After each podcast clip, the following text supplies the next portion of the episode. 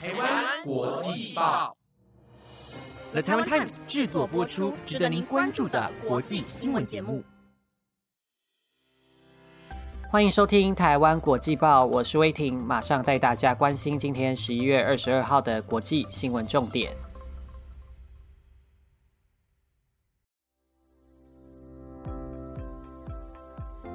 各位听众大家好，欢迎收听台湾国际报。最近金马影展期间，不知道大家有没有去支持自己喜欢的电影。昨天我去看了法国和比利时合拍的恐怖剧情片《Tai》，也是今年获得金棕榈奖的作品。内容很有深意，运用了各种意象，带领观众去反思父权意识形态对社会还有个人影响的照应，也给予十足的感官刺激，推荐给大家。但提醒大家一下，这是限制级的电影哦。而今天的新闻将会带您关注：苏丹军方与文人政府达成权力共享协议；美国少年在 B L M 游行中扫射获判无罪；智利大选登场，目前的选情如何？奥地利跟荷兰都爆发反封锁暴力示威。更多的详细新闻内容将在节目中告诉您。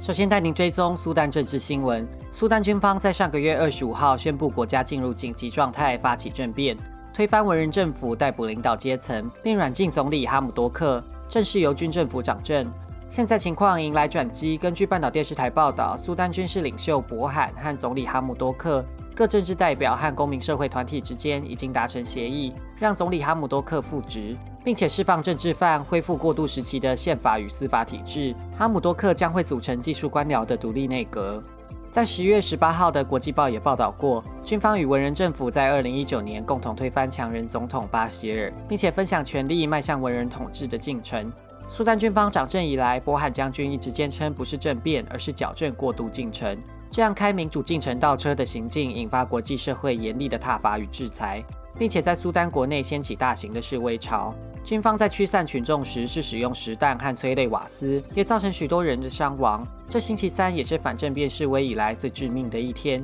有十六位参与者死亡，而目前统计已经至少有四十人在示威运动中丧命。根据半岛电视台报道，许多反政变运动者表示，就算哈姆多克真的复职，示威也会持续进行，因为他们不希望有一份军方参与的权力分享协议，也对体制没有信心。从这次政变事件让他们了解到，军方能轻易推翻协议，而且任何内阁部长的任命都需要经过军方控制的主权委员会同意，因此总理复职之后，恐怕也很难自由地行使职权。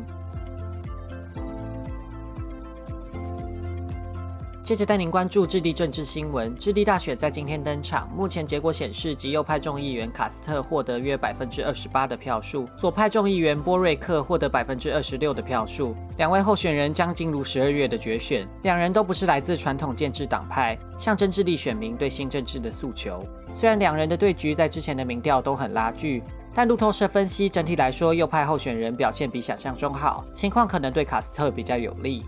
前年智利爆发大规模的群众抗争，诉求从一开始的抗议政府经济政策，转向要求制定新宪法，改革根深蒂固的性别、种族和阶级不平等。今年五月，智利选出一百五十五位制宪代表，负责起草新宪法。在那次的选举中，选出高比例的无党籍、女性和原住民候选人进入制宪大会。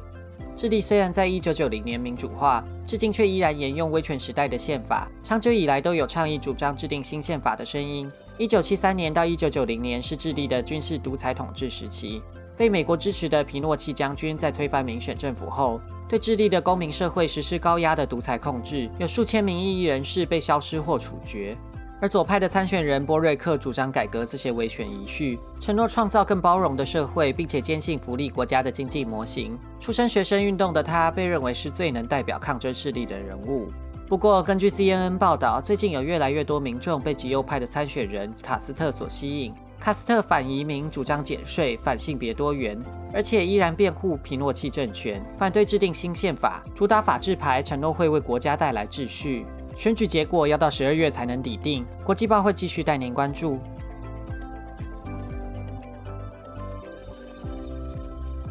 接着带您关注美国国内新闻。美国在去年八月因为威斯康星州肯诺莎市的警察过度执法，杀害一名非裔男性，导致肯诺莎街头爆发大规模的黑人的命也是命反警察暴力的示威行动。在现场，极右派民兵组织以保护店家财产为理由，持枪与示威者对峙，其中包含当时年仅十七岁的黎顿豪斯。他在和示威者的肢体冲突中用 A R 十五 步枪扫射，导致两死一伤的悲剧发生。昨天陪审团认定被控蓄意谋杀等五项罪嫌的黎顿豪斯无罪确认，他们认为他的暴力行为是基于自卫。这项判决引发美国社会两极的评价，也进一步加深美国对于种族议题的分歧。在开庭过程中，黎顿豪斯的辩方律师仔细描述了双方人马的冲突过程。据称，后来被黎顿豪斯射杀的罗斯鲍姆又伸手要抢走他的武器，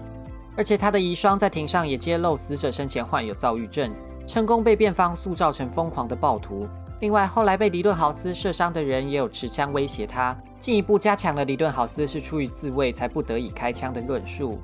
判决出炉，右派和保守政治人物齐声恭喜黎顿豪斯证明清白，表示是保障自卫权和拥枪权的重要进步。美国前总统川普就发出声明表示恭喜，声称如果这不是自卫，那什么才是？但无罪的决定也引发民权运动者和自由派人士的哗然，认为整个审判的过程都显露出美国司法对有色人种和白人之间的双重标准。即将出马竞选参议员的威斯康星州副州长巴恩斯就批评无罪推定的原则并不平等，常常在有色人种被杀害之后才平反他的无辜，而在黎顿豪斯的案子，就像法官坚持他是清白的一样。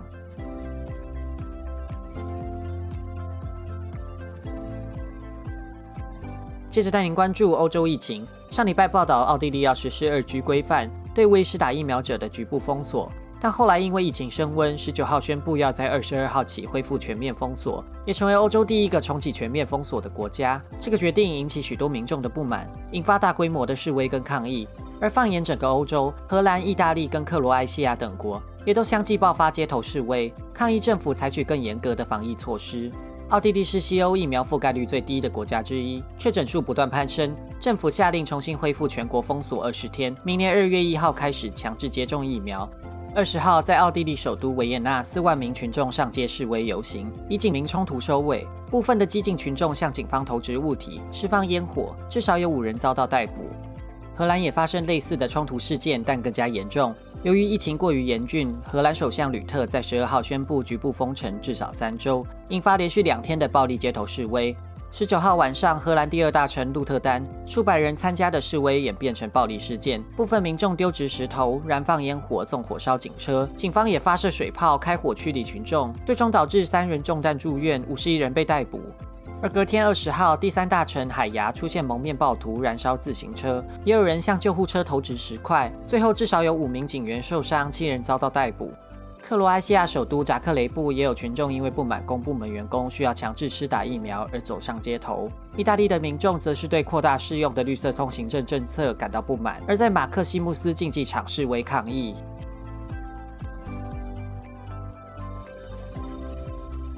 最后带您关注环境新闻。根据巴西国家太空研究院的最新统计，亚马逊雨林的砍伐面积在去年达到一万三千多平方公里，森林砍伐面积提升了百分之二十二，创下十五年来新高。环境部长莱特承认，这个数据确实象征着挑战，承诺会对非法开发加强取缔。根据 B B C 报道，巴西境内的亚马逊雨林是约三百万物种与一百万原住民的家园，也是全球重要的除碳机制，能有助于放缓全球暖化的脚步。在巴西现任总统波索纳洛的执政下，亚马逊雨林的保育陷入空前的危机，过度开发造成森林不可逆的退化，和气候变迁各种因素交杂，导致生态环境改变，容易酿出更多的森林大火，加速雨林的消失。波索纳洛支持并鼓励森林中开发矿业和农业，他在上周甚至发表狂言说，潮湿的森林是不会着火的，并且表示亚马逊森林和一千五百年前巴西被发现时一模一样。坚持雨林消失和退化的问题是外界对巴西的偏见。二零一九年太空研究院提出森林消失报告书时，他大力抨击该报告是抹黑巴西。不过二零二一的气候峰会上，巴西已经和超过百个国家发表联合声明，同意在二零三零年前停止砍伐森林，并提供一百四十亿英镑约新台币五千两百三十二亿的公共和私募基金，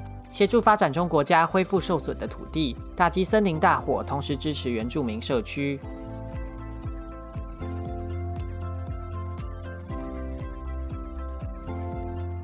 以上节目皆有了 Taiwan Times 直播，大家对于这周的新闻有什么样的想法，都欢迎来台湾国际报的 F B 跟 I G 留言告诉我哦。感谢您的收听，我是威婷，我们下次再见。